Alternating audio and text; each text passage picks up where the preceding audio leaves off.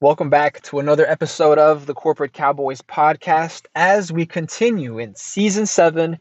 This is episode six as we read chapter six of The Naked Corporation How the Age of Transparency Will Revolutionize Business.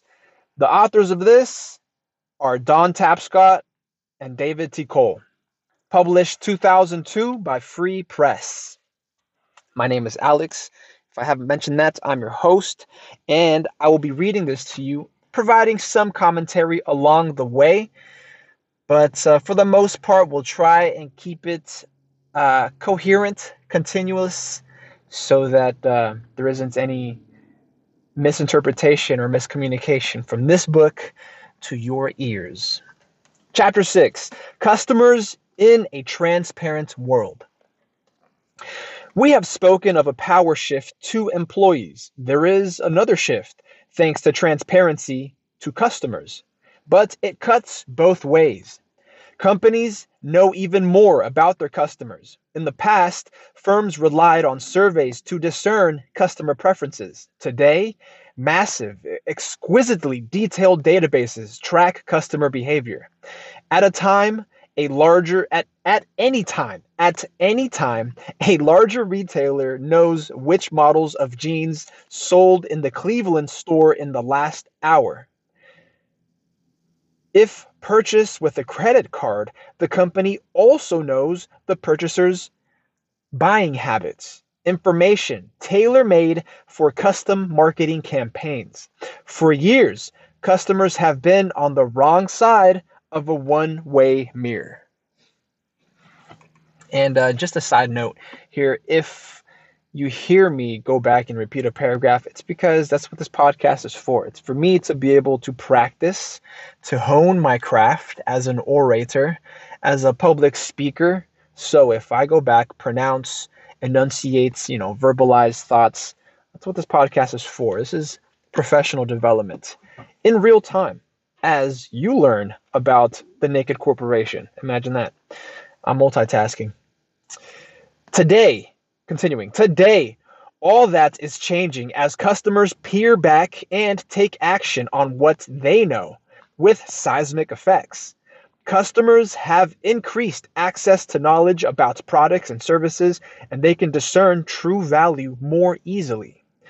To compete, firms need truly differentiated products, better service, and lower cost, or so sorry, it's or or lower cost more than ever because deficiencies in value cannot be hidden as easily. Companies can't make garbage smell like roses. And increasingly, they need business integrity because it becomes part of a brand. Customers can increasingly hold corporations accountable for everything from integrity to product and service value. Open enterprises understand this power shift and embrace it. A vignette from a business where customers were completely in the dark makes the point. Some mail order camera merchants are notorious for sleazy sales tactics and fraudulent behavior. They typically advertise jaw dropping bargain basement prices on the back pages of photography magazines. The goal is to get the customer to nibble the bait, that is, dial an 800 number. Once on the line, their salespeople employ time tested techniques to hook the gullible buyer. They range from bait and switch to a higher priced product for to stripping out accessories that normalize I fucked that sentence up. I'll go back. They range these uh, these time tested techniques. They range from bait and switch to a higher priced product to stripping out accessories that normally come with the product and selling them for inflated prices. Sky high shipping charges are another favorite tactic. For these crooked companies, the internet is a godsend. No longer forced to buy pricey magazine ads, these companies build attractive websites at relatively low cost. They claim to be among the country's busiest dealers. They rely on price comparison websites to hook the suckers for them, since their ultra low prices beat any legitimate competition. the only recourse I laugh because this is still employed in 2023. It's not like sales have gotten better. I mean, it's not like sales techniques or sales tactics have improved in in in ethics, um, in in integrity. No, it's just the same techniques and tactics. These are time tested techniques from 2002 to 2023, which is today's year, which is the current year. Continuing, for these crooked companies, uh, I already read that. The only, the only recourse consumers really have is to use the internet to warn one another.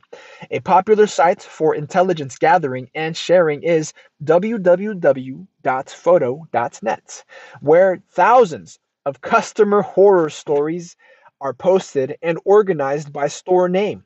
The site has also hundreds also has the site also has hundreds of stories from happy customers who got good value and service from reputable stores. And uh, in this page, they include figures 6.1 and figures 6.2. Uh, what these are graphs, graphs essentially to gather information prior to major prices. So this is a survey that was done in countries that was asking uh, survey takers uh, whether or not they gather information prior to major crises. And the options were strongly agree or somewhat agree. And um, they go from India, Brazil, United States, Italy, on down to like Spain. So a lot of the developed and developing countries, I want to say. Um, and for the most part, for the most part, the ones at the top, uh, damn, should I read them off? I'm over here getting lazy reading you guys graphs, but only because this is dated information, right? So this is from 2002. Uh, from in 2023, I want to say that gathering information prior to a major purchase, we're talking anything from uh, office equipment, uh, home supplies, even nowadays. Some folks are even uh, gathering information prior to going out and getting groceries. So, yeah, if you're not out shopping or comparing prices for significant purchases, you're, you're fucking up. You're dropping the ball, right? Figure 6.2 is another graph. It's labeled consumers have power to protect themselves against unfair slash dishonest practices by a company. And they're taking this poll again in developed and developing countries as to whether or not they agree or disagree that consumers have power to protect themselves against unfair or dishonest practices by a company. For the most part, for the most part, companies tend to agree. Towards the bottom of the graph, what is it? Uh, one, two, three, maybe four. One of them is on the fence. Uh, do do not believe that consumers have the power to protect themselves and actually, I'll give you the names of these countries. That's France, South Korea, Japan, and Russia. They do not believe that consumers have the power to protect themselves against unfair and dishonest business practices. Draw from that, make whatever inference you want from that information from 2002 that you want, right? So that's dated information, but it may still be applicable in 2023. You may draw some inferences that can help you in your day to day life. Continuing then, in 2001, Don Wills, a Brooklyn computer programmer and avid photographer, resolved to help prevent fellow shutterbugs from being taken by crooked stores, of which there were many in his city. Wills traced the physical location of companies that ran the websites to with too good to be prices he then rode his bicycle around Brooklyn, photographing the ramshackle, graffiti adorned, sometimes boarded up buildings these companies used. Often, there would be just a mail slot with the company's name written beside it in felt pen. Sometimes, one address would correspond to half a dozen different online camera stores. Wills posted the photos at the now defunct photoprint.com. The photos were a smash hit and instantly became part of internet folklore. Wills used the same tool, the internet, to expose the crooks that the crooks used to perpetrate their crimes. Throughout the economy, the transparency opacity battle rages on. Food companies resist labeling the products as genetically modified. Old style firms hide product inadequacies. Companies with high price structures work to keep customers ignorant. But the forces of opacity are in retreat, and smart firms know this. Customers have a growing sense of their own power. Most people in G20 countries feel empowered as consumers, according to a 2001 survey by Enviro- Environics. Envir- Enviro- Environics, yeah, there we go. Environics International. Two thirds of those surveyed believe that consumers have the power to protect themselves against unfair or dishonest practices by a company. In Russia, Japan, South Korea, and France, only a minority of consumers felt empowered. Side note, yeah, uh, side comment. Those are yeah, those are the uh, the graphs that I just listed, where consumers now shop with shop for information. No, shop with information, right? So go out, gather information before shopping for significant purchases and whether or not they can protect themselves from dishonest practices. Uh, six figure 6.3 is also listed on this page, and I'll describe it for you in brief. Figure 6.3 is labeled, is named uh, do not hesitate to complain to companies. So essentially, they're taking a poll uh, in developed and developing countries as to whether or not consumers hesitate to complain to countries. So if they do not hesitate, then they agree. That means that they go out of their way to tell them what a shit job, what a shit product or shit service the company is giving them. And for the most part, for the most part, a lot of the consumers in countries do this in developing and developed, right? In developed and developing countries. Uh, there are some countries at the bottom that don't. The ones that sit most on the fence are going to be uh, France, Indonesia, Japan, South Korea, and Russia. So I'm assuming that uh, because the book just listed, just described uh, the past graphs, we could expect it to mention this figure 6.3 also. Um, so let me just start off where it left off here. In Russia, Japan, South Korea, and France, only a minority of consumers felt empowered. People aged 65 or higher and higher, sorry, people aged 65 and higher also tended to feel less able to protect themselves. Seven in ten people, yeah, that's called elderly abuse, financial, financial elderly abuse, elderly financial abuse. Yeah, I think that's elderly financial abuse. If I'm not mistaken, that is a tort legally. That's legally a crime. People aged 65 and higher also tended to feel less able to protect themselves. Seven in 10 people do not hesitate to complain to companies that produce or sell the products that they use. Over one third of respondents are adamant about this aspect of their consumer behavior. Better educated people, those with higher levels of income, and internet users are more likely than others to be ready to take companies to task. Historically, customers care about price and value product utility, quality, innovativeness, services, and safety. They also care about brands, in the past, an image or promise of a product or company. Increasingly, there is a new kid on the block values, as customers want to buy from companies they consider to be, quote, good and give back to the community. Nearly 8 in 10 US consumers say they can make a difference in driving responsible corporate behavior. 3 in 4 consumers also want to learn more about how companies seek to be more responsible.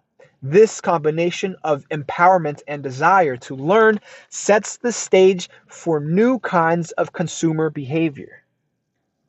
The next subheading here transparency and value. Consumers feel empowered because they have increased access to knowledge about products and services and they can discern true value more easily. More than ever, customers can find out which cars perform best are safest and last longest? Which laundry detergent gets the clothes whitest or gets clothes the whitest? I fucked that one up. Which laundry detergent gets clothes the whitest? Which flight is the cheapest? Which cell phone company has the best plans? Which book has great ideas? And which vacation package is the best. True value comes to the fore, and brand is not just an image, but rather a measure of the trust and relationships. Firms need to be honest, abide by their commitments, and show they care about customer interests by providing superior products or lower cost. As products become more complex, product life cycles shorten, and consumers' choices expand courtesy of the internet. The public's appetite for timely and dispassionate advice continues to grow. Debates long raged in online news groups in areas such as photography, audio components, and cars as to which companies make the best products.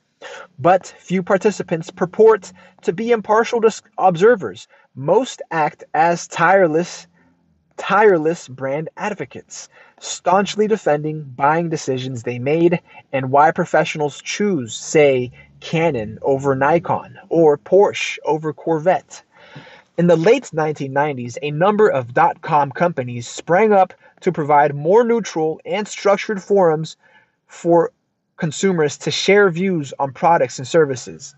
The largest, epinions.com, covers over 2 million products and services in over 30 different categories.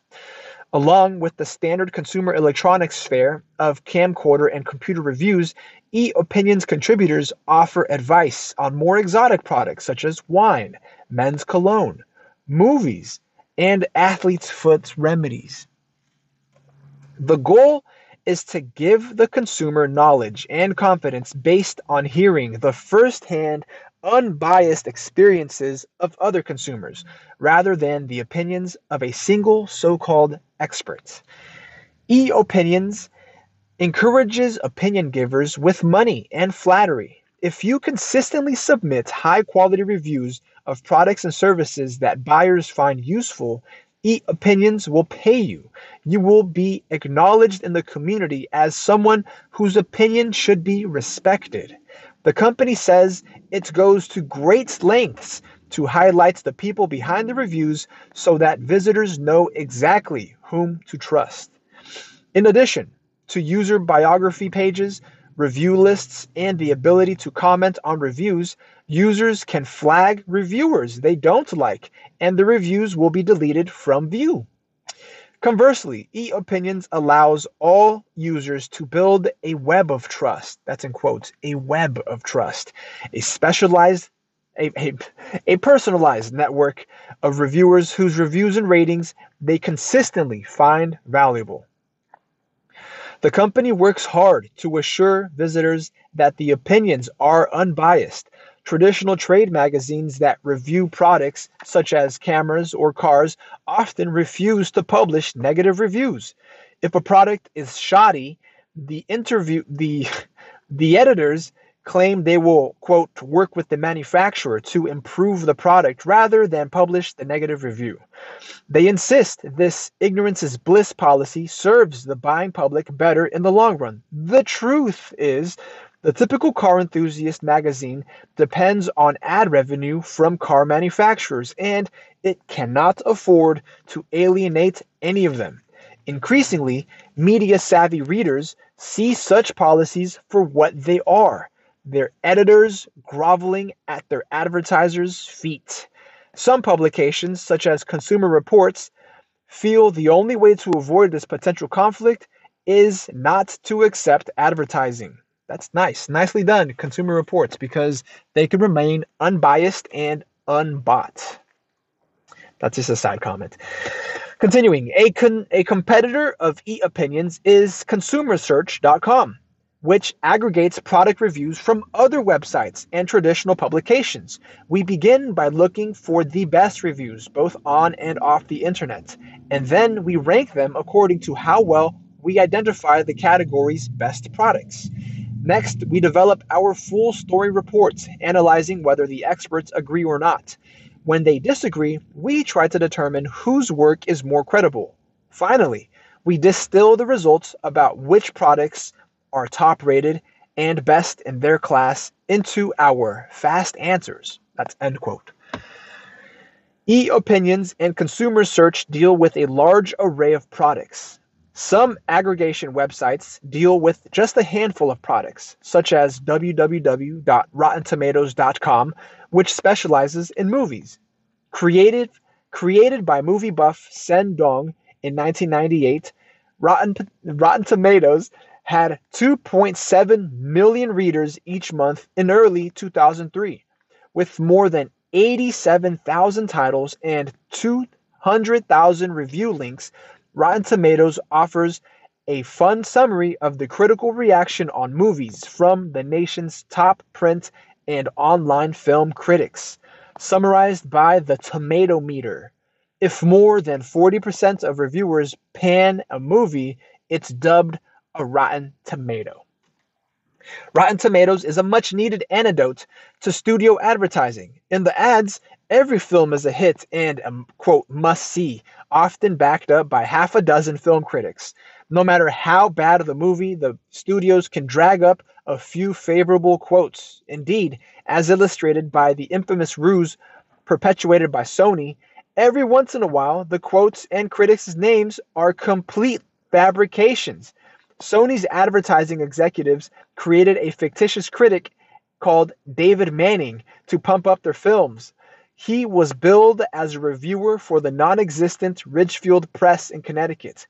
Bogus quotes and advertisements were attributed to Manning for a number of films, including Hollow Man, Vertical Limit, and Rob Schneider's The Animal. With Rotten Tomatoes, viewers are given a representative cross section of dozens of reviews. The next little subheading here transparency and price.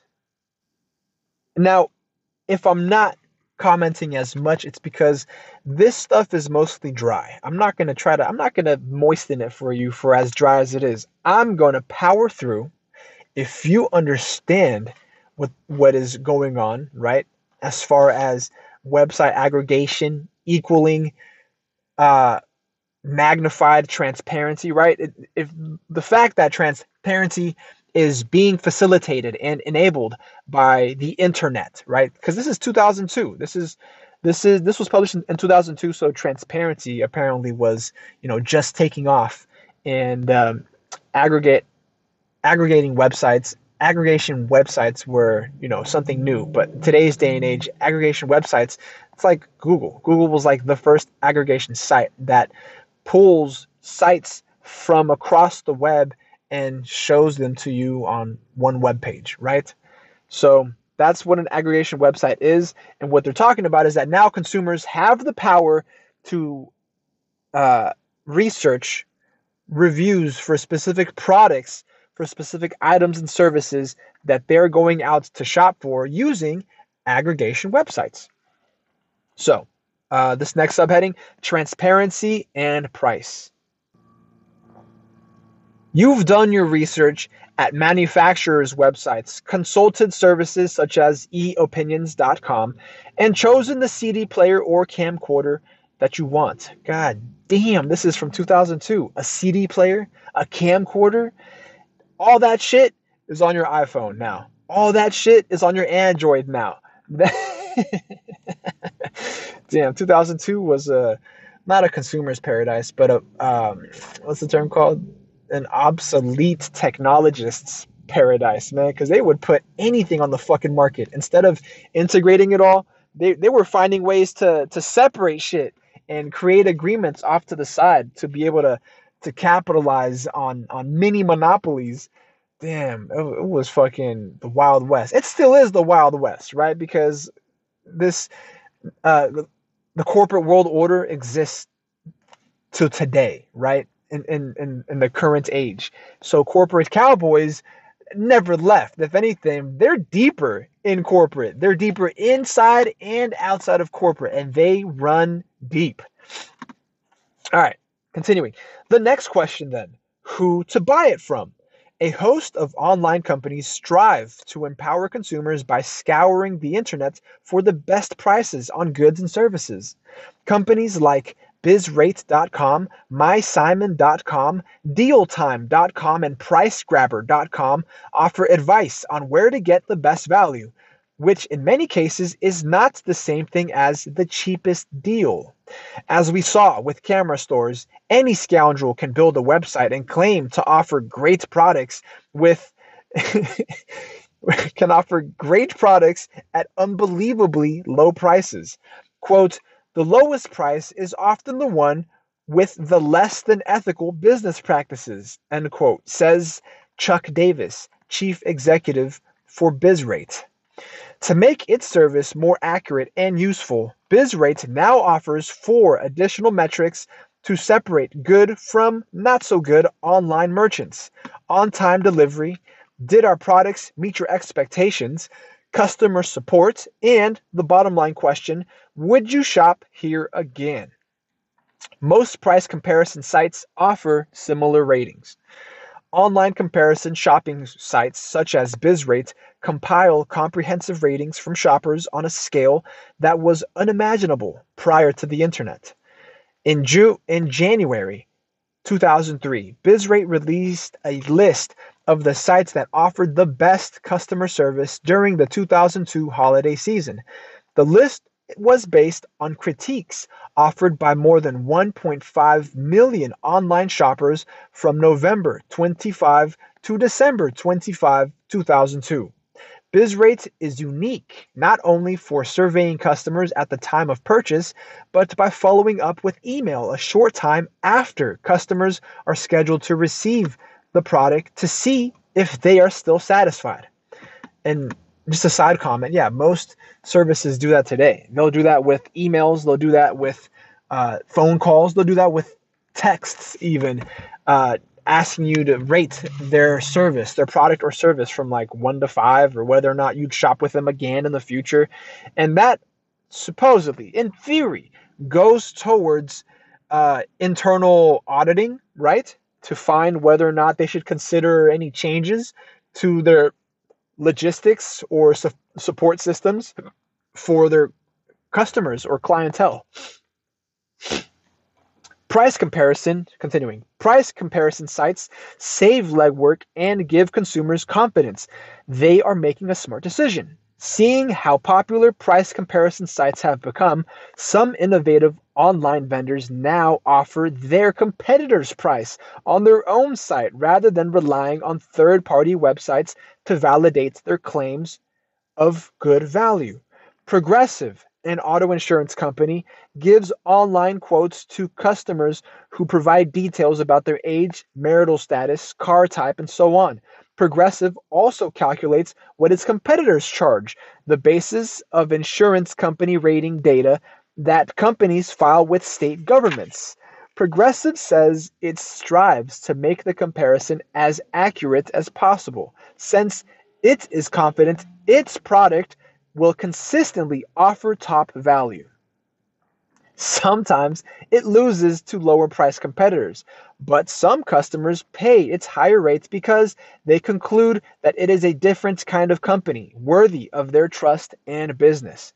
Open enterprises create trusting relationships, in part because they exhibit transparency. Side comment Yeah, I mean, if they're being as transparent as possible and they lay out for you what their service provides, what their rate will be, alongside with their competitors' rates, I feel like that inspires confidence and that inspires trust in the consumer with with the idea that because progressive let's take progressive as an example progressive was so open and so transparent with their prices with the the value that they provide going with progressive is going to be a safe bet that what they buy is what they will get. You see that what they get that that they will get essentially what they pay for. If they go with someone else who's cheap with the cheaper rate right they may not get the best service. They may not get service that's as trustworthy service that's as transparent as progressives. It's a good marketing tactic. It's a really really good tactic. It's a good technique to close. Continuing Online purchasers are not the only ones who use online price comparison sites. The main users are people who plan to buy in a physical store. They go online to find out what prices are reasonable at their local merchant or to confirm whether an advertised super sale in their local newspaper is really a bargain. Price comparison sites can give the buyer a real sense of confidence, and soon this boon will be available over wireless devices as you shop in any store. In 2002, PriceGrabber.com teamed up with AT&T Wireless to make its ratings available anytime, anywhere. Tens of millions of people wouldn't think about buying a car until they know what their local dealers paid for it. And soon, that information will be readily available on handheld devices. See how you see how general how how vague they describe handheld devices is just handheld wireless devices. It's phones, fam. It's phones. It used to be what like PDAs and other bullshit, but it's literally just phones now. It's phones, it's watches, and uh, I, I know that glasses, smart glasses, are now in the works, but as of now, they're cell phones. Next subheading here. Next subheading is price discovery. Price discovery, the rise of the agora. Agora. A G O R A. Agora. Transparency not only enables buyers to know more about sellers and their goods and services, to find the best deal, or even to aggregate their purchasing power, it is also starting to change the way prices are determined. In Digital Capital, we discussed that's the book, that's their book, Digital Capital. We didn't read that, but if you would if you are interested, I suggest you go pick it up. Digital Capital. In Digital Capital, we discussed how new communications media, especially the internet, facilitate price discovery, whereby buyers and sellers cooperate and compete to arrive at a mutually acceptable deal. Our discussion was not restricted to online transactions, but rather embraced business models that may transcend the physical and digital worlds. We call these agoras, in quotes, agoras, after the Greek word for marketplace. In ancient Greece, an agora was originally a gathering place for assemblies. It later evolved to become the marketplace of a city's center. Today, the term applies to markets where buyers and sellers meet to freely negotiate and, by doing so, quote, discover a price for goods. Agoras are enabled by and in turn facilitate transparency. They work best when buyers and sellers know more about each other and the goods and services to be transacted. As such, they have the power to increase liquidity the ease of converting assets into cash. Agoras achieve liquidity by matching buyers and sellers and enabling them to discover a mutually acceptable price. Agoras historically served a special distribution function for goods of uncertain or volatile value. These were typically unique distressed or perishable items and commodities for which supply and demand fluctuated continually. Unsuited to traditional fixed price models, there is no price list, the value of these goods had to be resolved or discovered through direct negotiation between producers and consumers. With the exception of commodity exchanges and stock markets, most traditional agoras have been limited by time and space, by the transaction costs incurred in negotiating the price, that is, the time and effort entailed in doing so. In an industrial age economy of scarcity, buyers and sellers often preferred the predictability of fixed prices. Pre internet large scale auctions or exchanges were impractical. Success required a critical mass of buyers and sellers who wished to exa- to exchange. Sorry, I fucked that one up. pre pre internet pre internet large scale auctions or exchanges were impractical. Success required a critical mass of buyers and sellers who wished to exchange the same good during the same time and use the same mechanism to communicate and conduct price discovery. The only working examples were commodity and stock exchanges or limited auction events. Because of transparency, negotiated transactions between buyers and sellers are challenging pricing habits and value allocation models in one industry after another. Usually, one company or a consortium acts as a market maker and sets broad rules. It governs the nature of the playing field, its boundaries, player eligibility, and the processes of competition. After that, participants make their own decisions without interference. Because of their multifaceted and dynamic nature, agoras present nearly unlimited opportunities for innovation in price discovery. Some agora operators like onsale.com or ubid.com simply bring auctions to traditional retail goods. FXall Com describes itself as a multi bank portal because it really provides the beginnings of an open market for foreign exchange and now accounts for $9 billion in trading daily. Author and consultant Mohan Sawani, ooh, I like that name. Sawney? Sawney? Maybe it's Sawney. Yeah. Author and consultant Mohan Sawhney that's S A H W N E Y, Sawney, argues that openness can strengthen relationships rather than commoditize them, but only if you, as a seller, focus on value rather than just the lowest price. He says, Transparency is only the enemy of profit if customers are ignorant of the value you provide. He encourages you to consider whether you are better off or worse off with an informed customer. He encourages you to consider whether you are better or worse off with a informed customer. Essentially, that's that's telling you um, what's the opposite of caveat emptor, caveat venditor, right? Where now the vendor, now the seller has the caveat that the buyer is is in their bag, is, is on their shit. They're not about to fumble the bag because the seller thinks that they can hike prices up where they can skimp on service. Now the the the consumers, the buyers have power to go out research what the pricing is like, compare pricing, service, compare rates, compare quality before making the purchase. Continuing, you need to understand what customers really value. You may conclude that price is only one of several important variables. One strategy is to develop flexible market offerings that allow customers to choose the services they value and to pay for only those they use. Then, quote, communicate your value proposition to ensure that non price variables are fully quantified. Unfortunately, not all agoras are based on the notion of increased customer knowledge.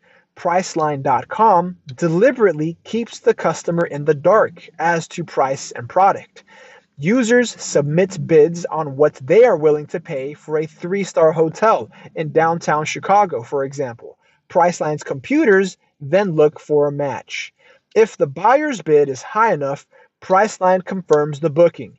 If the customer will never know, oh, oops, oops, I fucked that one up. But the customer will never know if he could have bid lower or what other hotels were vying for his business. Alternatively, if the bid is too low, the customer is not allowed to rebid.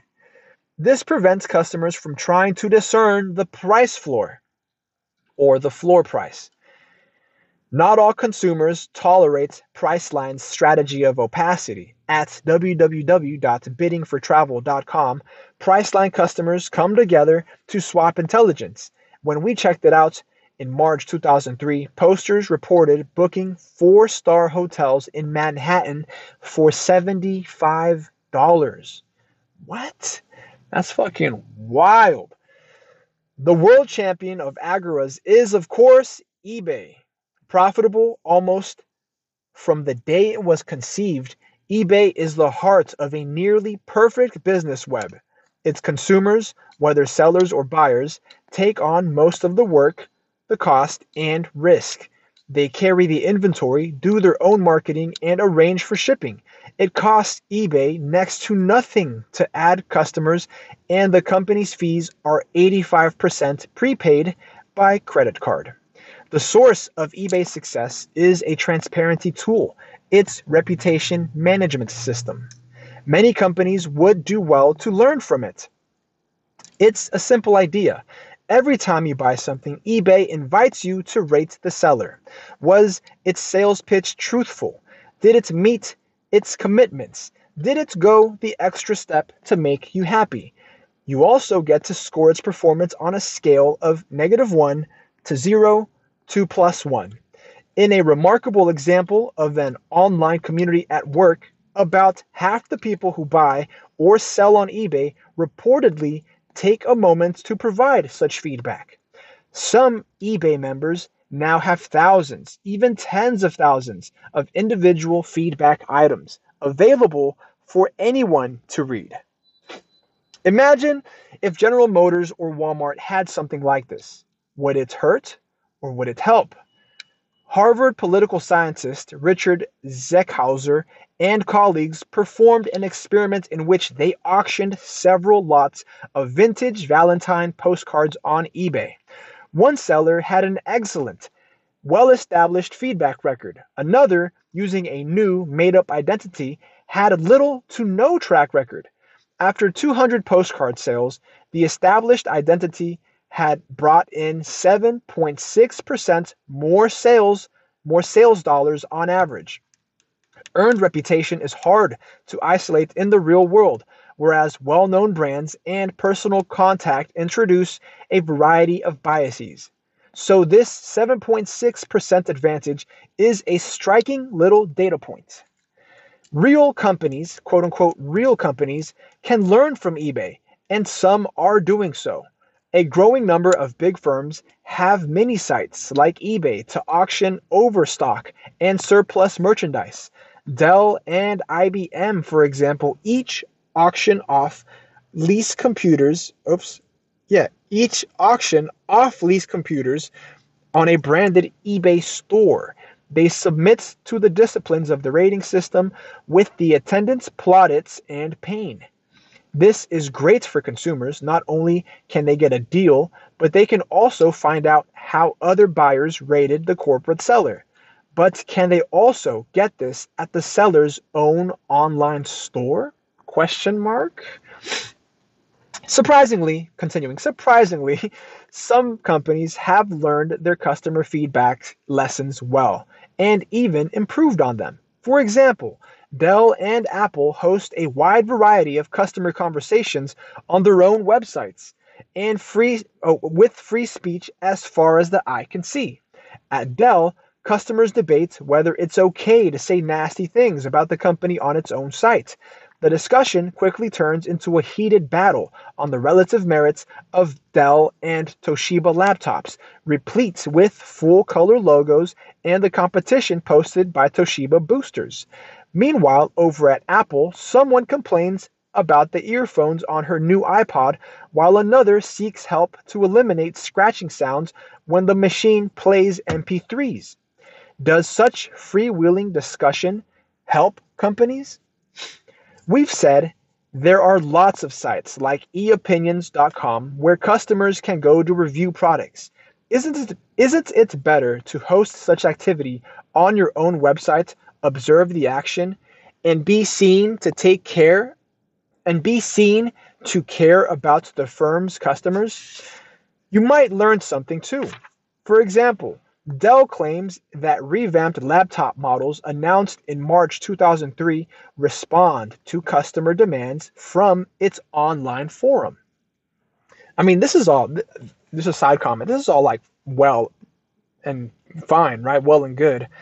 Because uh, it shows that companies are, le- are reading, listening, they are paying attention to consumer feedback, and they're making appropriate changes in order to change in order to adjust the value proposition that they have for their consumers in the pursuit of more profits, right? So you would think that better products, better services lead to more profit. it has its drawbacks. It has, you know, it can have its drawbacks too, but I don't know if the book will address them. Of course, continuing, of course, inviting customers to self organize on your own website is not without risks. What if they gang up on you? The answer is as long as you meet their expectations, show goodwill, and avoid Firestone tire type disasters, this Firestone had flammable tires. For those who don't know, go research, go go look it up on any search engine. Firestone flammable tires. and uh, yeah, no, they fucked up. I don't know if they caused the death or they caused like severe bodily injury, but uh, yeah, they they were taken to court for it.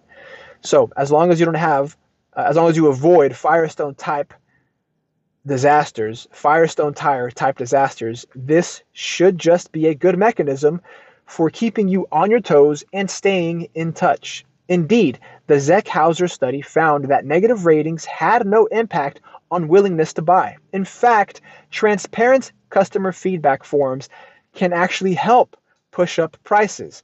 As they used to say in Hollywood, I don't care what you say about me, just spell my name right. that sounds savage as fuck, but I doubt that came out of Hollywood. The next subheading transparency and customer values. Transparency and customer values. Blood diamonds, also known as conflict diamonds, are a textbook example of an industry's turning a blind eye to atrocities in its own backyard, only to be exposed by transparency. Repeatedly, armed factions in different African countries have seized diamond mines in order to convert the gems into cash for weapons and ammunition. Though conflict diamonds account for only 4% of the global diamond supply, they are responsible for enormous pain and suffering, with more than 650,000 deaths in the Angolan diamond funded civil war alone. What a difference a little transparency can make. As recently as 1996, the De Beers annual report blithely described how its record purchases of Angolan diamonds ensured global price stability. Most readers were not aware that the firm's money funded weapons and ammunition purchases. But as media reports and non governmental organizations began to educate consumers about the issue, De Beers had a dramatic change of heart. In June 2000, in a June 2000 public letter to colleagues in the world diamond industry, De Beers chairman Nicky Oppenheimer wrote, quote, You will be aware that the role of diamonds as a source of funding for rebel armies and warlords in several African states has become a major political and media issue. We are sure that you share our deep concern that the role, appeal, and value of diamonds as a symbol of beauty and love should not be sullied by this connection with the atrocities of war. Nevertheless, because of its previous behavior, De Beers was subsequently barred from handling Angolan diamonds by the Angolan government. In a bid to re enter the market, De Beers insists it has mended its ways. Says De Beers managing director Gary Ralph, quote, That was part of the old De Beers. It is not part of the new De Beers. We are not in the business of mopping up diamonds on the outside market. I don't know. When motherfuckers use verbiage like mopping up diamonds, you know they're mopping up fucking villages, dog. They're still in the business. I don't give a fuck what they say. Uh, the child because if if they're not still in the business, then they're sitting on blood diamonds, right? And they got to get rid of them somehow. So they're still in the fucking business. You like once you're in, once you get blood on your hands, that shit is not coming off. Doesn't matter how many times you wash them, you got blood on your hands. Having done it, you cannot undo it. It's not, it's not like saying sorry. Saying sorry doesn't bring back 650,000 lives. Doesn't bring back villages getting wiped, getting mopped up over diamonds. It doesn't bring that shit back. That's that's business. Business is war. You have to admit what you've done and either own it or or bow the fuck out. Bow out. The challenge, I mean, own it, right? Right? Own it and change. So like, you know, open up your fucking books, become transparent with it. But these motherfuckers aren't becoming transparent with it. They're just saying, we pr- like we promise, we swear. Like you could take it from me. I'm not mopping up diamonds anymore. When they've been mopping up diamonds, when they have in the past, they have a record of it. Continuing, the challenge to advocacy group, and, and that's not just diamonds. I got nothing against De Beers, right? But it, it and it's not just diamonds. That's all I'm saying. The challenge to advocacy groups is to stop the trade in conflict diamonds, but not jeopardize the employment of thousands of Africans in the legitimate diamond trade. You see, there you go. There is a legitimate diamond trade, and they don't want to jeopardize it for the jobs that they have created through these diamonds, through through the actual legit mines and the businesses, the communities surrounding the mines. I get it. It's understandable. Rather than call for a boycott, Non governmental organizations demand a transparent diamond supply chain that can give consumers confidence that their purchases are not subsidizing war. That's a good step. That's a good first step, right? They also want consumers to make clear to the diamond producing companies that blood diamonds is an issue that end buyers take seriously. The industry solution, the so called Kimberley process, was endorsed by governments of almost 40 countries. In it, every producing nation monitors and certifies that diamonds are from approved mines. Countries that buy diamonds have a similar system to ensure that only certified products are imported. Conflict diamonds are banned. I mean, I'm not going to dig into I'm, not going to dig into where the Kimberley process starts and stops you make your own inferences as to whether or not conflict diamonds can receive stamps of approval um, and and how how and why. So you come to your own inferences. I'm not here to convince you of anything. All right com- continuing continuing. The kimberley process depends on transparency. Damn it depends on transparency Non governmental organizations want independent inspectors to audit and verify systems put in place, rather than simply relying on the companies involved. They fear the temptation for individuals or corporations to act as a backdoor conduit for the conflict diamonds will be too strong to resist. The industry is currently scrambling to prove the system effective. You see, the system is already in place, right?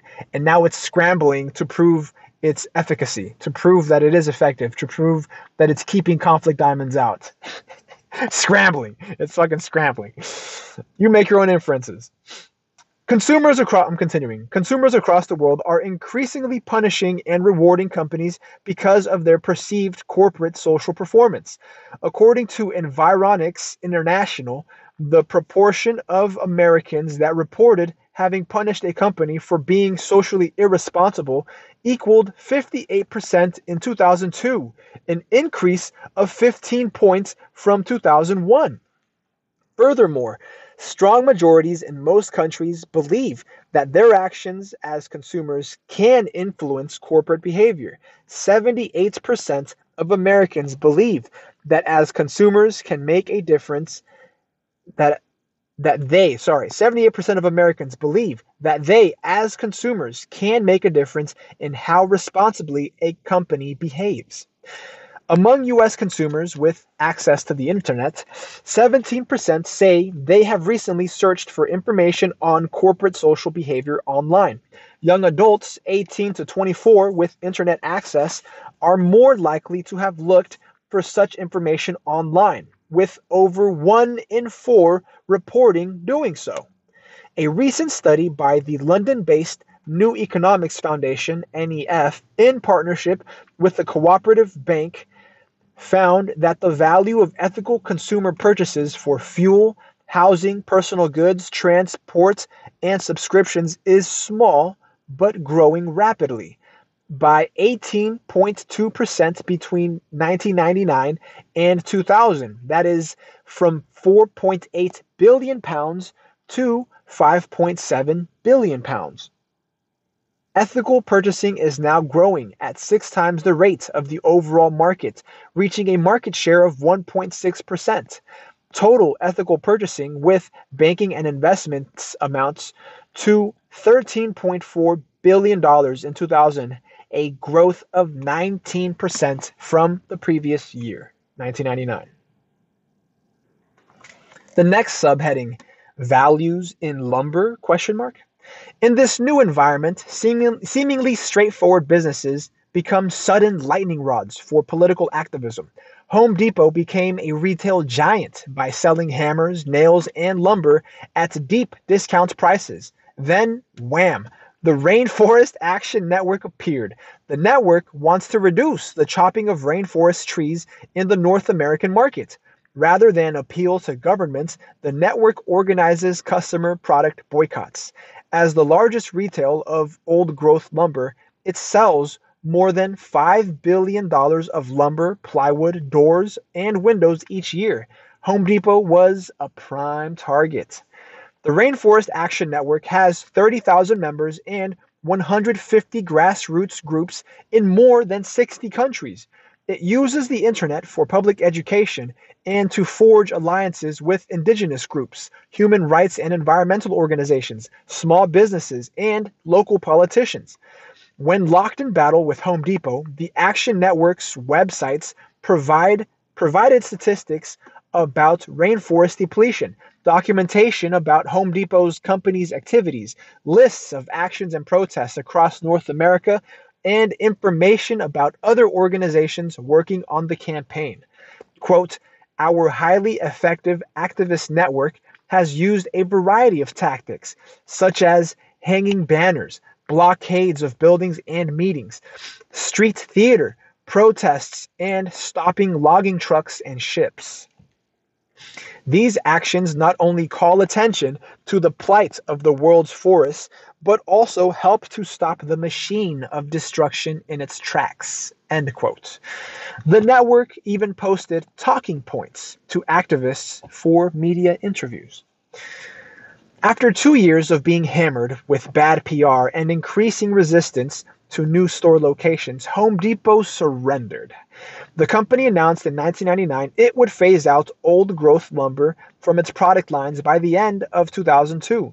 On January 2, 2003, the Rainforest Action Network issued a press release that Home Depot assessing Home Depot's efforts. Sorry, on January 2, 2003, the Rainforest Action Network issued a press release assessing Home Depot's efforts. The progress, this is a quote, the progress Home Depot has made removing products from endangered forests from its shelves is impressive. The company has succeeded in establishing meaningful chain of custody to track the origin of nearly all its wood products. Home Depot's sale of wood products that are environmentally certified by the Forest Stewardship Council has dramatically increased. Home Depot, however, has yet to take the final and most important step in its commitment to use its power as the market's leader to drive change within the forest products industry.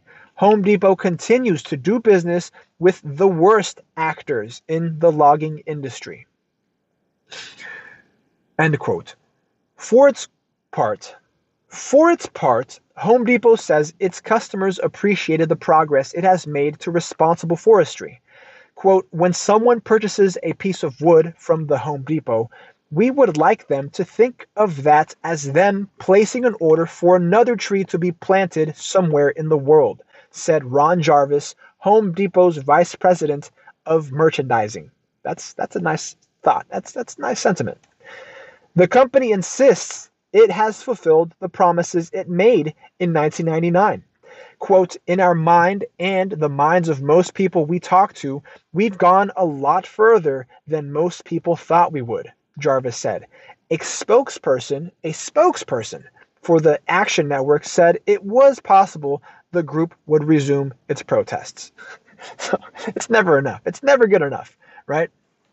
But I get it. It is it is understandable that they're going after uh, the logging of old growth forests. I mean, that is important. That's vital.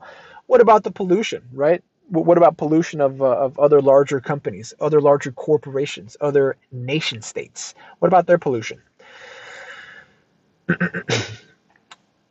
another another quote continuing all of these companies are on a sort of are on a sort of what what are on a sort of a new are what this is a fucked up quote. Hold up. All of these companies are on a sort of a new road so to speak. It's just on are on a sort of new road. What right? All of these companies are on a sort of a new road so to speak to providing wood products that give consumers the confidence that the wood they buy is coming from well managed forests, said Ron Dower, president of the U.S. branch of the Forest Stewardship Council. Well, Ron Dower, that quote was fucked up. Certification by the Forest Stewardship Council involves guidelines on environmental standards, biological diversity, and cutting in a manner designed to ensure that a forest continues to thrive. They are ahead of the pack in terms of moving along that road, Dower said of the Home Depot.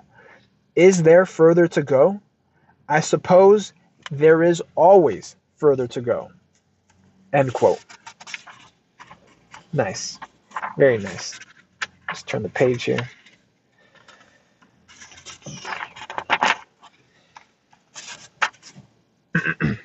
Next little subheading product co-creation. So co-creating a product with somebody else, where I guess it's you're collaborating on creating. Nice.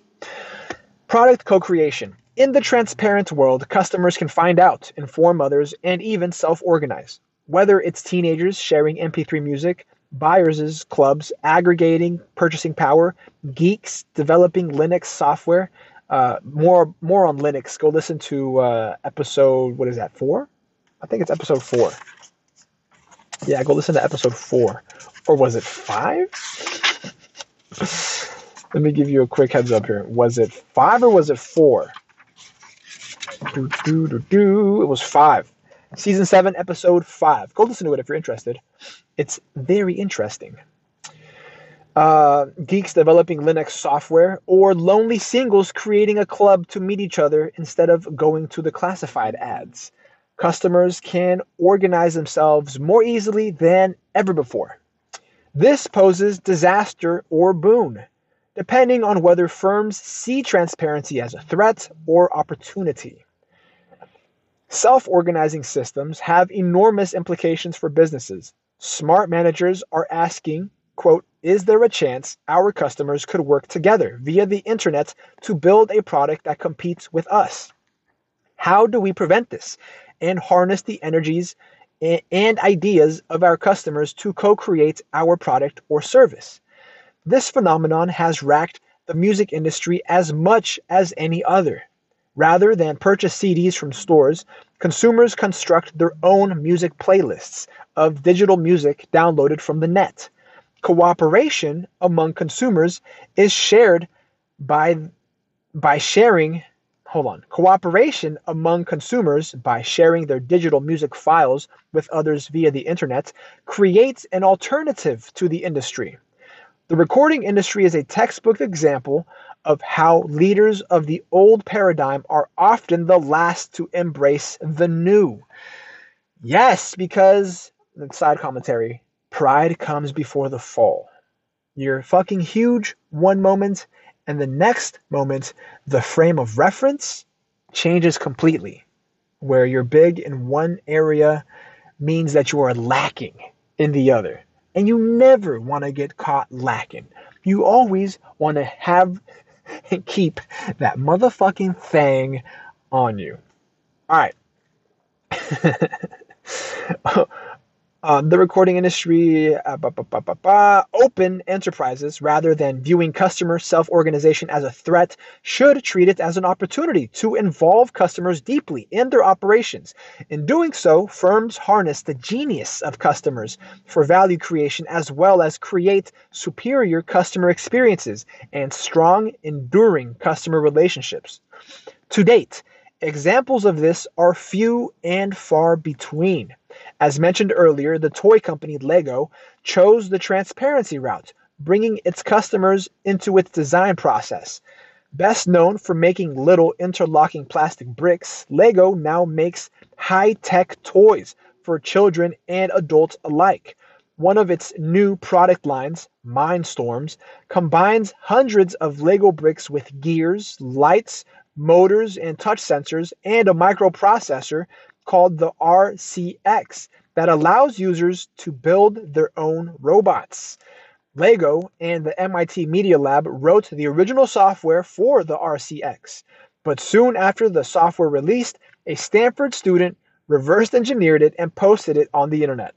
Since the RCX software was proprietary, Lego faced a decision. It could behave like the recording industry and take legal action against the Stanford students for attacking its intellectual property, or it could sit back, smile, and see what happened. After initially leaning in the wrong direction, Lego chose to do the latter. The company has had reason to congratulate itself ever since. After the Stanford student posted the RCX code online, an Illinois man posted software designs, and a German student did the same. Then others began to download the software and tinker with it. Soon, amateur programmers were using Mindstorms to make devices ranging from photocopiers and slot machines to a dog named Gurr. That's a remarkable creature. Gurr can distinguish colors and respond to voice commands. Imagine that. Today, Lego uses mindstorms.lego.com to encourage tinkering with the RCX software. So essentially, they, essentially they've made it open source, or they've, they've allowed it to remain open source. The website offers a free downloadable software development kit. Lego's customers, in turn, use the site to post descriptions of their Mindstorms creations and the software code programming instructions, and Lego parts that the, that the devices require. Lego might as well have made its customers part of its design department. That's nice, right? When you don't have to pay a design team, when you when you can actually curb the cost of a design department and just outsource it to the people who are going to be using it, to the people who want it. That's neat. I like that. Continuing, the company benefits hugely from the work of this volunteer business web. Each time a customer develops and posts a new application for Mindstorms, the toy becomes more valuable. A direct upshot from this customer involvement is a greatly expanded consumer market for Lego. Originally a child's toy, Lego Mindstorms now has broad appeal, particularly for university students and professional and business professionals. Says Soren Lund, a director at Lego in Denmark, quote, it has kept the product vibrant and alive, even today, end quote. That's my accent. Four years after it was released. Quote, I still get amazed even when I, I still get amazed when I see what's going on out there. Yeah, you should because creation and innovation, creativity is unceasing. Uh, continuing, continuing. Soon, more sophisticated collaboration and knowledge management tools will be available, and far more complicated projects will be possible. It's easy to imagine any digitized content being developed this way. For example, a textbook. The model could be transferred to many other sectors. Volunteer engineers could cooperate on the net to provide design input into a new generation automobile. A car company such as GM could harness the creativity of its own customers to co design a car. It could build an online collaboration arena that presents 3D visual prototypes. Participants could include style conscious customers, fleet buyers, knowledge, knowledgeable service technicians, supply chain partners, dealers, car buffs, and industrial engineers industrial designers. I'm sorry, I fucked that one up. Industrial designers. These participants would be motivated to provide their advice freely because they love cars, enjoy interacting with other members of the online community, and gain pleasure from influencing the design of a future car. When GM adopted an idea, it could publicize the news to the community, enhancing the contributor's reputation the manufacturer could return the favor by providing buyer rebates based on the quality and design of contributions. That is a swell idea. And the fact that it came up in 2002 and hasn't been implemented in 2023 lets me know, or at least I haven't heard about it, lets me know that some companies are out there fucking up the bag. For the, I don't know, for the sake of greed, for the sake of ignorance, because they're fucking retarded when it comes to capitalism. And they say capitalism is bad. No, it's just players. Some players don't know how to play until they get played and have to learn the rules the hard way. the next little subheading here then corporate integrity and the brand. Investor Warren Buffett says if you lose dollars for the firm by bad decisions, I will be very understanding. If you lose reputation for the firm, I will be ruthless. That's a really good quote, actually. If you could lose dollars by making bad decisions. That's almost logical, right? But if you fuck around, because you could lose dollars and not lose reputation, right? But if if you lose reputation, it doesn't matter how many dollars you make. It's, it's fuck you. You're dead. You, I mean, dead professionally, right? That's career suicide, professional suicide.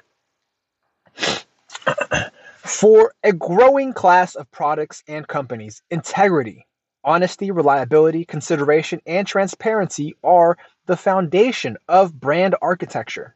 Most brands have included some, but not all of these values in the past.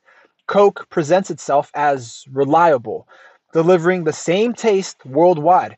It communicates consideration, quality control, flavor, convenience, safety, philanthropic benevolence, even the promise of lifestyle improvements. Quote, things go better with Coke. But values like honesty and transparency were never really necessary for Coke's branding. In fact, the brand has always boasted of opacity, at least in the formulation of its secret ingredients. In that case, appropriate yeah, I, I get that. I mean, we're, we're dealing with opacity when it comes to like trade secrets. All right, that's understandable. Internationally, in recent years, Coke has faced the murder, the murders of union organizers and the clear use of terror against workers in its bottling plants in Colombia. Coke insists that it supports human rights and that bottlers are independent of the Coca Cola Company. Reports of these crimes led the International Labor Rights Fund and the United Steelworkers of America to launch a historic lawsuit in Miami on behalf of the Colombian Union against Coca Cola and its Colombian bottler. Opponents of Coke's strategy of indifference with respect to its suppliers say that, quote, global corporations such as the Coca Cola Company have a responsibility to ensure that the rights and safety of all workers who produce, package, slash bottle, or distribute their products are protected, just as they have a responsibility to ensure that the products they sell are safe Coca Cola has a responsibility to ensure that the conditions under which their products are produced are safe. End quote. Critics allege that the real thing is Coke's unfair labor practices. That's in quotes. In quotes, the real thing, because Coke, I guess, had a had like a trademarked uh what is it? A trademarked what's the term called? A motto? Is it a motto? It's the trademark, really. Quote, the real thing, the real Coke. It's not the real Coke. The real Coke has cocaine. continuing, continuing. Adding honesty and transparency to the formula creates a higher hurdle and more complex brand architecture. Today, Coke must endeavor to behave and present itself as a leader in corporate citizenship and a company with great integrity. It has launched programs on the environment, that's water and natural resources, climate change, environmental education, and waste management. It has invested considerably in fighting AIDS through employee programs and bottling partners, Over the past few years, it has invested tens of millions of dollars in educational programs in the many communities in which it operates. It has, however, had little success convincing critics that it has taken steps, the adequate steps, to improve labor practices in its bottling plants or even to accept responsibility for this challenge.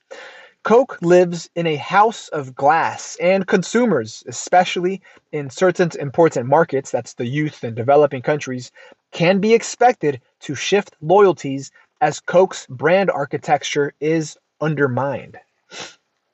Some companies bake accountability into their brands to gain consumer support, even from the most surprising places.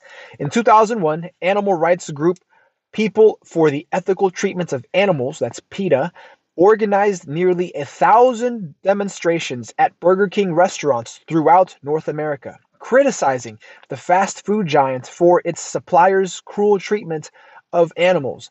A year later, PETA's website, gl- Glitzly, Glitzly, Glitzly, what is that? A year later, PETA's website, Glitz, maybe it's the Glitz and Glamour, I don't know, Glitzily urged supporters to put down their protest signs and chow down at Burger King. What? Why, it says? In June 2001, following PETA's six month campaign, the fast food giant had agreed to hold suppliers accountable for upgraded standards of animal welfare. And Burger King also became the first fast food restaurant to add a veggie burger that's already available it was already available in Europe and Canada. To oh wait, not already available because this I mean yeah, this book was written in 2002.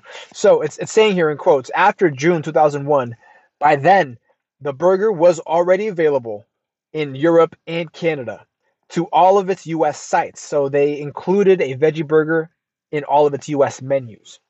Burger King is becoming an open enterprise, a company that serves meat to millions but is also accountable to animal lovers.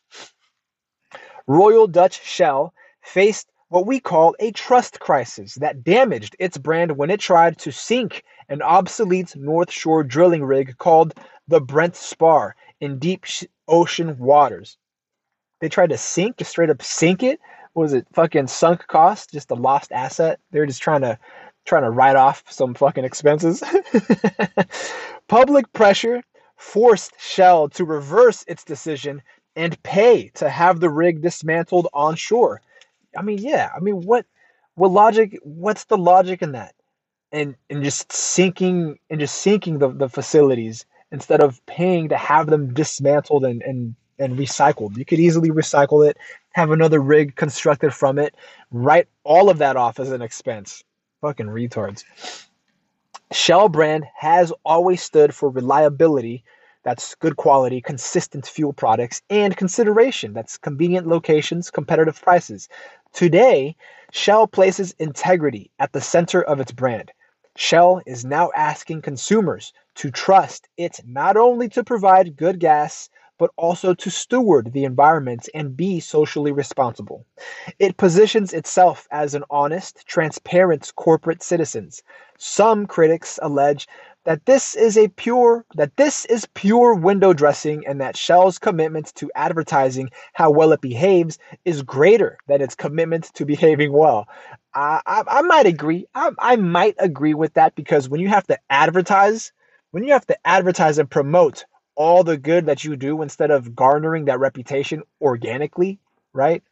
When you have to promote and put it in people's faces, like like social media today, when folks go out on the street and start giving away, uh, start handing money or bags of food or clothes, you know, necessities and staples to uh to the homeless, to the indigent, to no, sorry, to the indigent, to the indigent, to the unhoused, quote unquote and they're videoing it all up in the person's face and pretty much asking them for a statement, asking them like, "Hey, tell the camera how fucking shitty your life is and why we're making it better."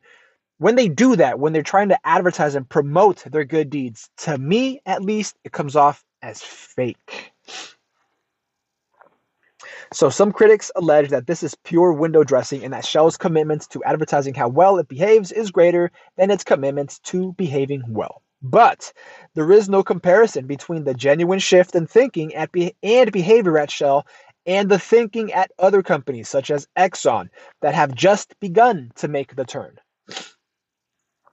Clarica Life Insurance boasts it is, quote, one of the fastest growing life insurance companies in the United States. Quote, end quote. From humble roots as the Midwest Mutual Life Insurance Company, founded in Fargo, North Dakota in 1930, it grew slowly until relatively recently when it seems to have found the keys to success.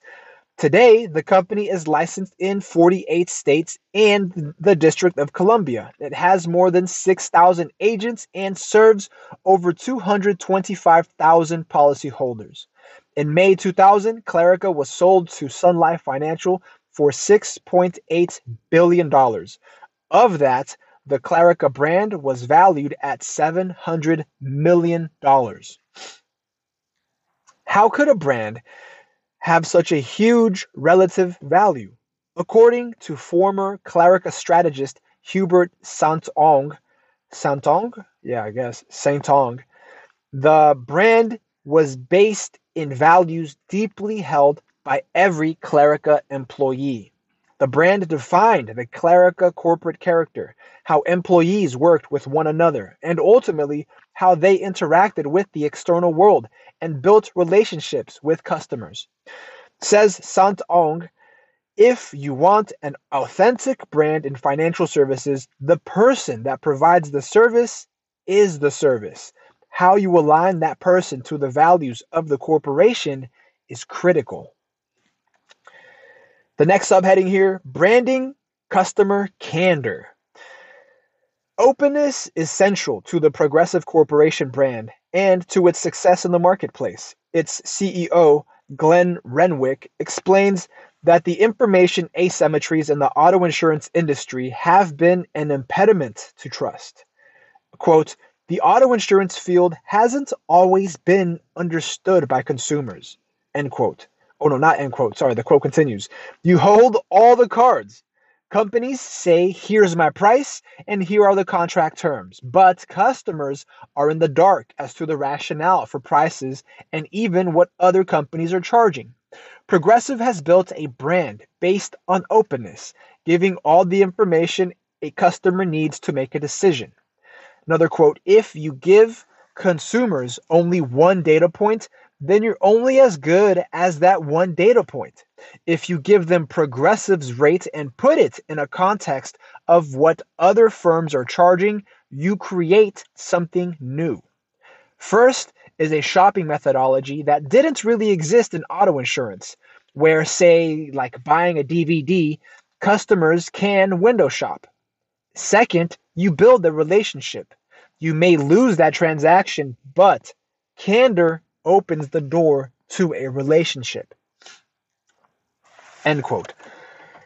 Credit rating is another tricky issue in auto insurance.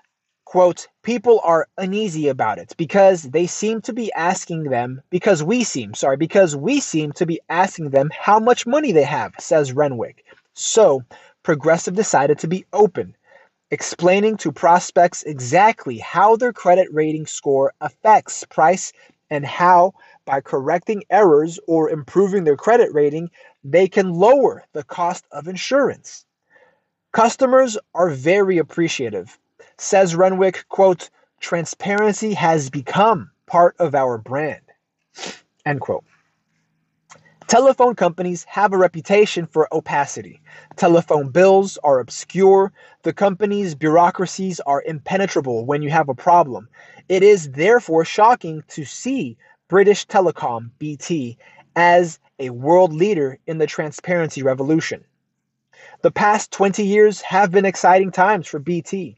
In 1984, the company was formed from a government monopoly to a private sector was transformed, sorry, was transformed from a government monopoly to a private sector corporation.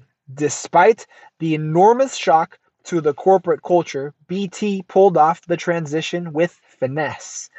For its first for its first 15 years in the private sector, life was good. Dividends per share consistently rose, peaking in fiscal year 1999-2000.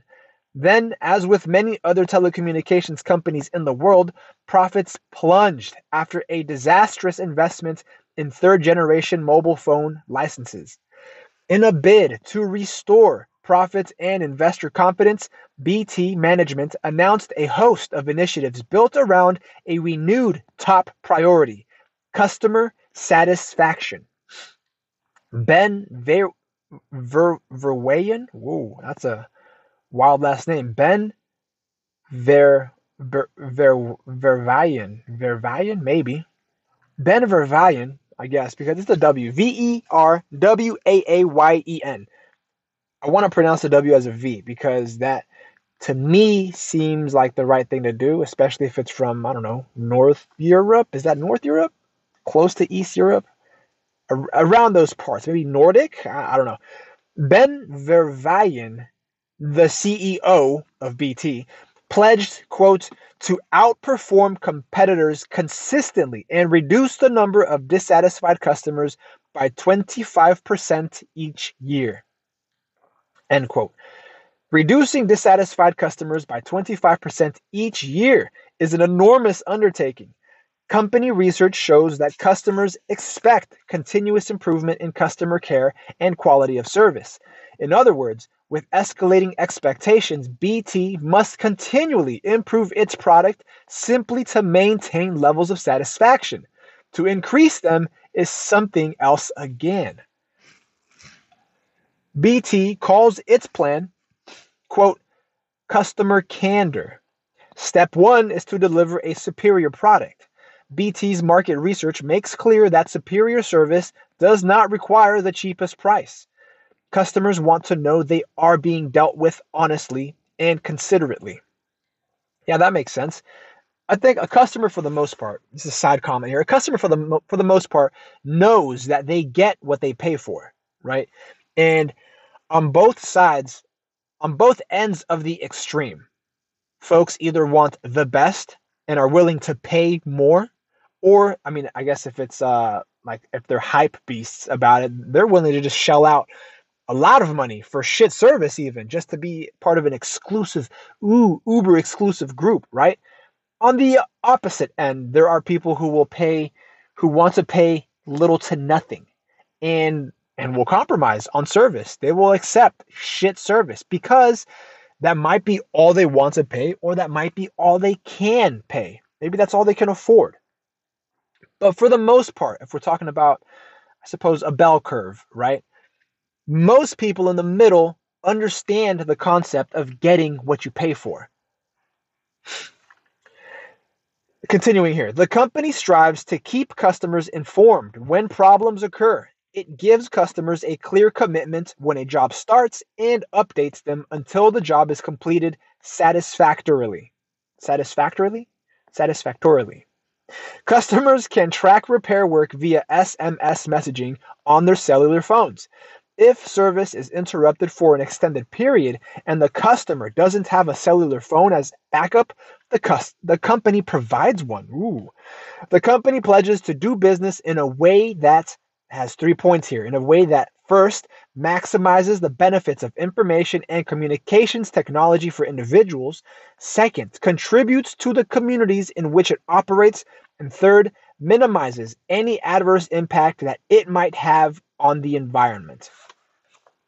The company sets out a statement of business practice, the way we work, which is which it makes widely available. It defines the business principles that apply worldwide to all employees, agents, contractors, and others when representing BT. The statement also sets out specific aspirations and commitments that apply in the company's relations with customers, employees, shareholders, partners, and suppliers, and in the communities in which it operates. In the area of the environment, for example, the company has scores of programs that demonstrate its commitment to eco sensitivity, including details such as prohibiting advertising on payphones, that are located in areas of outstanding natural beauty, national parks, open countryside, or World Heritage sites. With respect to supplier relationships, the company pledges to ensure that all dealings with suppliers, from selection and consultation to recognition and payment, are conducted in accordance with the principles of fair and ethical trading. The company's supply chain initiative, quote, sourcing with human dignity, relies on standards based on the UN Universal Declaration of Human Rights and International Labor Organization conventions. Quote, we intend to gain the support of our direct suppliers to promote these standards throughout our supply base. End quote. Recent research shows that UK residents have a large and growing belief that companies should behave in a socially responsible manner. The research also shows that the customers most interested in socially responsible behavior tend to be the most affluent. These customers are demanding and most likely to leave the company if dissatisfied. BT's conclusion is that corporate social responsibility, CSR, contributes solidly to the bottom line. The next subheading here the new risk of global brands. In a world of diverse local values, evidence is mounting that global brands may not always thrive. For the first time, there is considerable hand wringing among marketing executives about global branding. Anti corporate activist Naomi Klein argued in her bestseller, No Logo, that corporations like Nike, Shell, Walmart, and McDonald's have become metaphors for a global economic system gone awry. For adherents to her view, these brands have become mistrust marks and targets for attack. She predicts that outrage against these brands will change the way the companies present themselves. Some brand experts are working to determine whether the global qualities of their brand are positive or negative. Others are trying to measure the impact of corporate values on a global brand. According to Research International Observer, that's RIO, today's global consumers will adhere to their favorite brands and turn a blind eye to the company's political and ethical malpractices. Most consumers in the 40 countries they studied love US brands, even though they may dislike US policies. Hmm, imagine that. Maybe made in the US has, you know, has something behind it. I don't know. This shit was made, this shit was published in 2002. In 2023, it's slightly a different story. I mean, the quality is there, sometimes the quality is not. But even this study argues against homogeneous or homogenous, homogenous global brands or a quote one size fits all approach. Says RIO Global Director Malcolm Baker, quotes, brands are becoming driven by a need for reconnection to local with local roots and a form of in your face authenticity that seeks to deny marketing construction. Consumers want to find the brand and not the other way around. Yeah, I get that. That's understandable. I feel like uh, that this is also the reason why a lot of firms, a lot of corporations, or you know, formal organizations will we will go out of their way. Will go out of their way to um, establish subsidiaries, uh, establish uh, uh, child companies, not child. What, what, what's the term I'm looking for? Yeah, I guess it's a subsidiary, and then the the subsidiary has a parent company, right? But you don't call them child companies. Offspring, offspring companies, just offshoot projects, I guess, offshoot ventures with a different name, with a different name, even in instances where I guess populations don't have the best sentiment toward U.S. brands U.S. brands will go out of their way to uh, form new corporations in these foreign lands with the appropriate name, the appropriate identity, the appropriate uh, marketing marketing scheme for the sake of the dollar, chasing the almighty dollar. Continuing, yet a low profile is not always the best policy. Monsanto, bruised and battered after its disastrous attempt to introduce genetically modified foods to Europe, is a telling example. In the United States, the company had happy customers and a strong brand. But when it attempted to extend this to Europe, it landed in a firestorm of protest. Europeans had huge sensitivities to genetically modified foods, not shared by Americans. Monsanto had an active stakeholder web and didn't know it. So Monsanto was fumbling the bag and it didn't even know it had the fucking bag. That's funny. In explaining why the company was so out of touch with European public sentiment, its former president and CEO, Hendrik A. Ver, Verfaillie, Verfaillie, Verfaillie, Verfaillie, these last names, fam, V E R F A I L L I E, Ver, The CEO person said, quote, we don't understand that we didn't. We didn't understand that when it comes to a serious public concern, that the more you stand to make a profit in the marketplace, the less credibility you have in the marketplace of ideas. When we tried to explain the benefits, the science, and the safety, we did not understand that our tone, our very approach, was seen as arrogant. We were still in the trust me mode when the expectation was show me. End quote. Monsanto epitomized the wrong attitude to the brand for any company in an increasingly transparent society. Monsanto management felt that as a researcher leader, that as a research leader, Monsanto, I'm fucking that sentence up. Monsanto management felt that as a research leader, the company was in the best position to judge whether its products were safe. Knowing the subject to be controversial, the company decided to keep a low profile and attract as little scrutiny as possible. Fueling this point of view is the subject's aching complexity. There are no simple answers to the questions surrounding genetically modified organisms. Indeed, it's even hard to find arguments on the questions to ask. Nevertheless, the company should have recognized the enormous contribution it could make to the debate and participated fully. Monsanto is not the only company to suffer enormous losses and damage to its brand due to underestimating the public appetite for good values and responsible behavior. Unlike BP and Shell, ExxonMobil until recently chose to ignore growing public concern about the oil industry and the environment. Supporters praised its singular focus on shareholder value, arguing that it shows how so called responsible behavior of its competitors does not contribute to and possibly undermines shareholder value.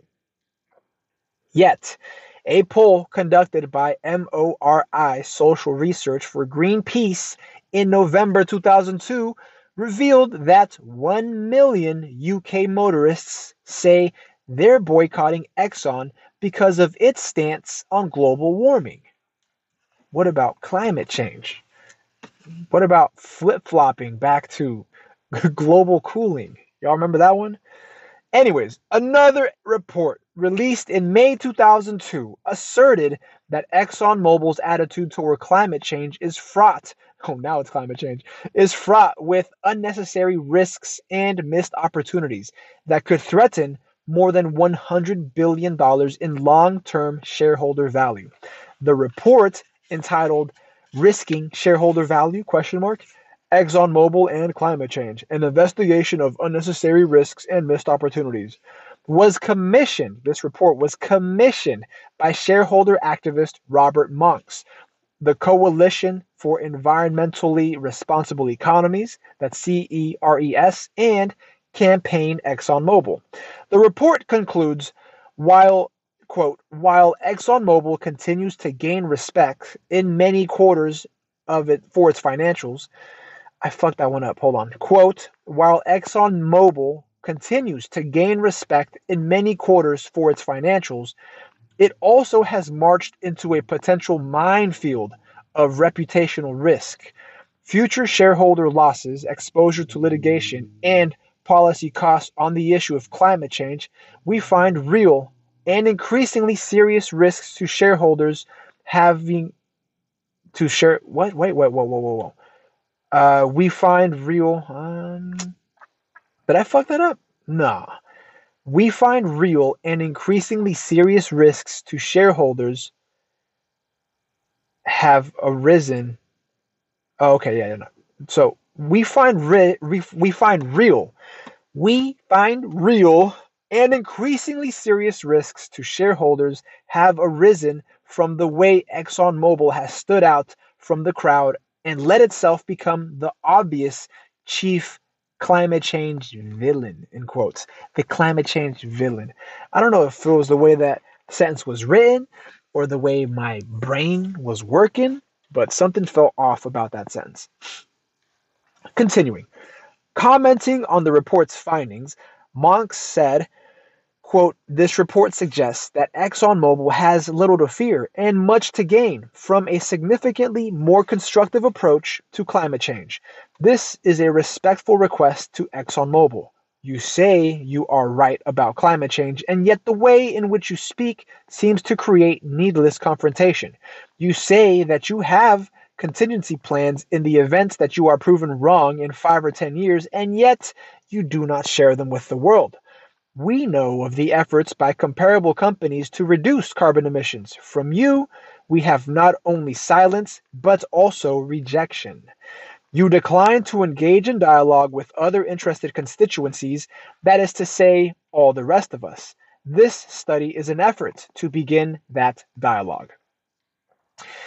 Ex- end quote. Exxon may be starting to shift its view, but the evidence is scanty. In November 2002, it contributed $100 million toward a 10 year, $225 million program at Stanford University for research into technologies that would help reduce greenhouse gas emissions. General Electric will contribute $50 million. ExxonMobil explained its contribution by saying new technologies for producing energy while reducing emissions of heat trapping green gases were, quote, vital to meeting energy needs in the industrialized and developing world. End quote. So far, many global companies that have suffered a values crisis that damaged their brands for having trouble fighting are having trouble fighting back. So far, let me reread that. So far, Many global companies that have suffered a values crisis that damaged their brands are having trouble fighting back. McDonald's has stuck its toe into the globalization debate to defend itself. In April 2002, the company published its first corporate social responsibility status report using some guidelines from the Global Reporting Initiative.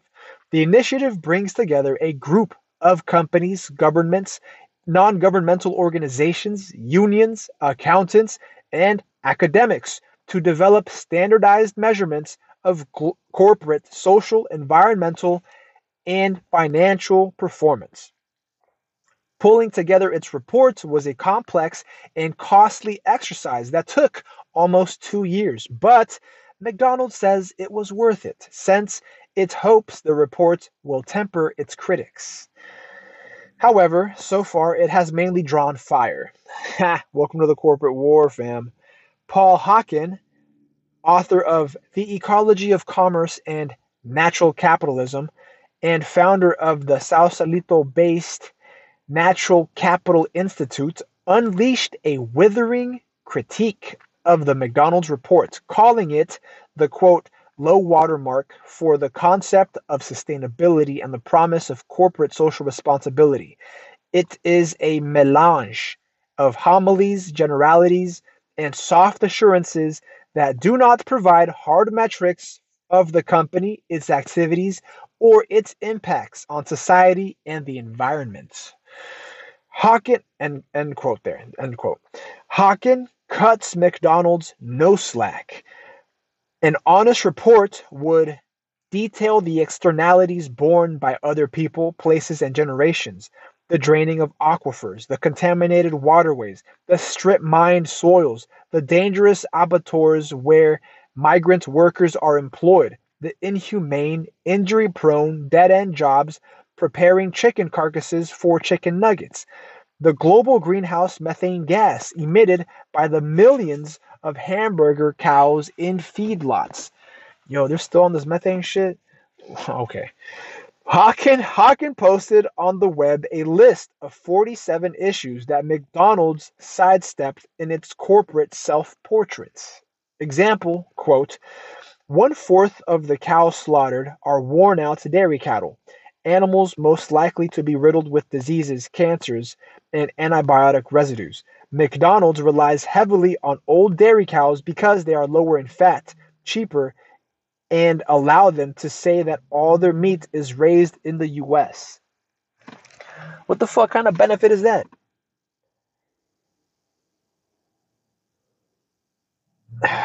that because these cows are riddled with diseases and cancers and antibiotic residues that they're better i that i don't understand that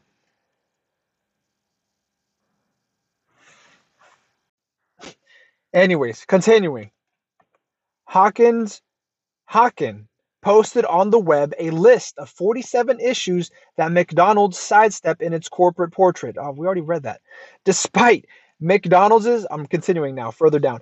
Despite McDonald's best efforts and no matter how many reports it issues, Hawkins' list of 47 issues won't go away.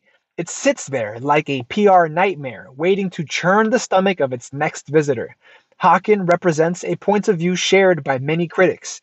To silence them, McDonald's will have to revamp its business model or show why its overall contribution to society is positive. Ignoring the issue accomplishes nothing.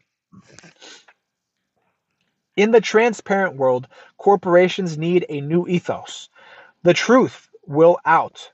The truth will out? What? The truth will out, even if the truth is never as extreme as the critics allege. Um, whatever. That sentence the truth will out what? The truth will out, even if the truth is never as extreme as the critics allege. I don't understand that sentence. McDonald's can't brush aside criticism of the fast food industry by busily noting how many pounds of cardboard each franchise recycles every week. In the eyes of extreme critics, serving, quote, billions and billions of burgers, is an egregious abuse of natural resources, and the company has to engage in that debate. The value of the internet is not to construct warring websites, each lobbying assertions at the others. It is a tool for dialogue. If McDonald's believes its use of resources and business practices are defensible, it should not shy away from the serious issues that accompany the fast food industry. The next subheading here the dark side privacy. Transparency has a dark side. Not only are corporations becoming increasingly transparent to customers, customers are becoming increasingly transparent to corporations. As the net becomes the basis for commerce, work, entertainment, healthcare, learning, and much human discourse, each of us is leaving a trail of digital crumbs as we spend a growing portion of our day touching networks. The books, music, and stocks you buy online, groceries scanned at the supermarket or bought online, your child's research for a school project, the card reader at the parking lot, your car's conversations with a database via satellite, the online publications you read, the shirt you purchase and in a department store with your store card, the prescription drugs you buy, and the hundreds of other network transactions in a typical day point to the problem. Computers can inexpensively link and cross reference such databases to slice, dice, and recompile information about individuals in hundreds of different ways. In the past, we only worried about big brother governments assembling detailed dossiers about us, but now the threat also stems from individual corporations and their data. Little brother. Little brother compared to big brother. That's that's funny. I like that. That's funny. Go back and listen to uh what was it? season seven episode, I think it's episode one, like the very intro of this book, you'll recognize the interconnectedness of these networks where corporate and government they're not one and the same they scratch each other's back and they do it out of is it self-interest self-preservation so they've got resource they each have resources that they need from one another i've seen it happen i've seen it work i've seen the cooperation i've seen the backstabbery i've seen the fuckery the cloak and dagger, the skullduggery. I mean, it's fun to an extent, and there's money to be made there. And then, you know, there's the dark side. Fucking the dark side.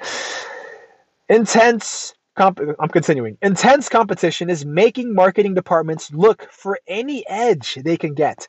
Companies can't afford to squander marketing dollars on people who have no intention of ever buying their product. That means Companies want to know more and more about what makes each of us tick, our motivations, behavior, attitudes, and buying habits. The good news is that companies can give us highly customized services based on this intimate knowledge and build trusting relationships. The bad news is that these pro- is that as these profiles are compiled, the net result is the potential for the destruction of everything we've come to know as privacy. To further complicate the issue, each of us has a different, often inconsistent sense of what constitutes privacy and permissible encroachments. While some encroachments are uh, invasions of privacy, I mean, like we'll we'll allow invasions to an extent, but only if it benefits us somehow, or or we don't uh, completely compromise our vulnerabilities for the sake of you know this this privacy that a corporation or some type of organization, our doctor even wants to make use of because uh, our vulnerabilities aren't out there. Like the doctor is you know there to help, there to practice medicine, uh, allegedly, right? There to make us be better, to to facilitate healthcare to us, and the hope is that their invasion of privacy is kept professional only right? But, well, you know, you know the game. To further complicate the issue, bah, bah, bah, where did it go? While some demand the right to remain anonymous, others clamor, for example, to exchange every detail of their online behavior for free gift certificates or air miles. Of course, that's their choice. Privacy, privacy is all about the freedom to choice. To choose. Man, I really botched that last sentence up. Of course, that's their choice. And privacy is all about the freedom to choose. In January 2003, the California Department of Motor Vehicles, that's DMV, revoked all state insurance companies' electronic access to confidential driver's license and vehicle registration information because the government said the company had failed to adhere to state laws and regulations concerning access to these records. Allstate, the eighth largest car manufacturer in California, had and other companies, other insurance companies have online access to DMV records to help investigate insurance claims and to set rates on the basis of a person's driving record. The department stated the reason it revoked Allstate's online access to data was because the company engaged in continuous and system wide violations of the security provisions governing the data. A DMV audit at seven of Allstate's California claims offices found that company employees routinely violated the confidentiality requirements of the company's contract with the government. In one case, an Allstate employee released a confidential home address that enabled a road rage driver to send a written threat to another driver. Just a side note, yo, this shit happens every day. This shit happens every day. And if it's not an Allstate agent, it's an executive. And if it's not an executive, it's a fucking hit team. It's a hit squad. It's a it's a, it's a wet work. Uh, it, it's yeah, it, it's a wet work group. This shit happens all the time. There's gangs inside of gangs. There are alliances inside of uh, inside of what's the term I'm looking for? There's, I mean, corporate. If if there's anything, I guess, if if there is a value to being in a corporate to being a corporate cowboy, it's learning how to and when to leverage access to information, right? But then, but then you got the flip side. You got these other motherfuckers who are just fucking up the bag, who are getting access revoked for everybody, while they themselves violate the regulations that govern the access to this data. You have that shit happening inside of fucking police departments. You have that happening inside of insurance companies, obviously. Uh, institutions that have access to this private information, to this intimate information, they are always at risk of becoming corrupt. And for the wrong reasons too. Like there there's good reasons to move corruptly. There's good reason to move within the shadows. And these companies don't fucking have it. They don't they have no fucking reason. These these organizations, like the police, I can't tell you how many times. Never mind. I'm not. I'll just shut my fucking mouth. The, the threatened driver, the driver who was threatened, the threatened driver complained to the DMV, which investigated. While it could not identify the person who leaked the address, the DMV did find 131 other violations of confidentiality rules, including the staff's making up fake car claim numbers to get into friends' or family members' DMV records. The violations were so egregious here without an ironclad agreement in our hands that it wouldn't happen again. We had to pull the plug, DMV director Steven Gourley told a local newspaper. Oh, how atrocious. How fucking shameful. Fucking bullshit. Continuing. Allstate not only violated privacy rules, but also resisted the DMV's attempts to investigate and fix the problem. There was such a lax culture at Allstate that they didn't even know it was regulated, Gourley said. Sometimes they wouldn't let us in to investigate, and in other cases, they threw us out. Allstate spokesperson Mike Trevino called the actions of an undisclosed number of Allstate claims employees a quote breach of internal policy that Allstate regrets. Hmm. Let me reread that because I feel like I had a fucking stroke. Allstate spokesperson Mike Trevino called the actions by an undisclosed number of Allstate claims employees a breach of internal policy that Allstate, quote, regrets. No, I read that right. It's just that my brain was fucking retarding.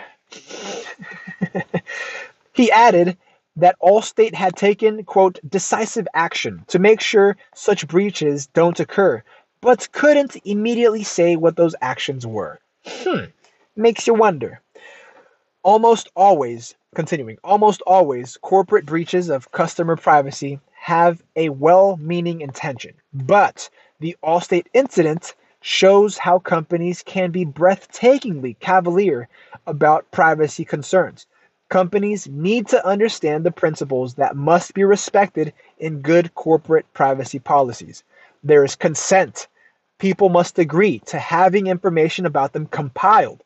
Limiting the collection. The collection of such information must be limited to what is needed. There's identifying purpose. The purposes for which personal information is collected must be made clear. There's limiting use, disclosure, and retention unless authorized by the individual. Information must not be used for purposes other than those for which it was collected, and the information must be kept on file only as long as necessary. It would be a big mistake for companies to conclude that corporate transparency should be applied to individuals, that customers should get used to being naked. Customers will want to be clothed for the foreseeable future, and firms need to respect their privacy. If corporate transparency is critical for trust, then so is individual privacy. When it comes to customers, privacy is good business. Well, Oh no, that last sentence it it it, it rings, it smacks. They say that shit smacks of um hypocrisy. that concludes chapter six of the Naked Corporation: How the Age of Transparency Will Revolutionize Business. I was your host for this chapter, Alex, yours truly, and I thank you for joining me. Stay tuned as we continue reading The Naked Corporation How the Age of Transparency Will Revolutionize Business. Thank you very much. Have yourself a fine day.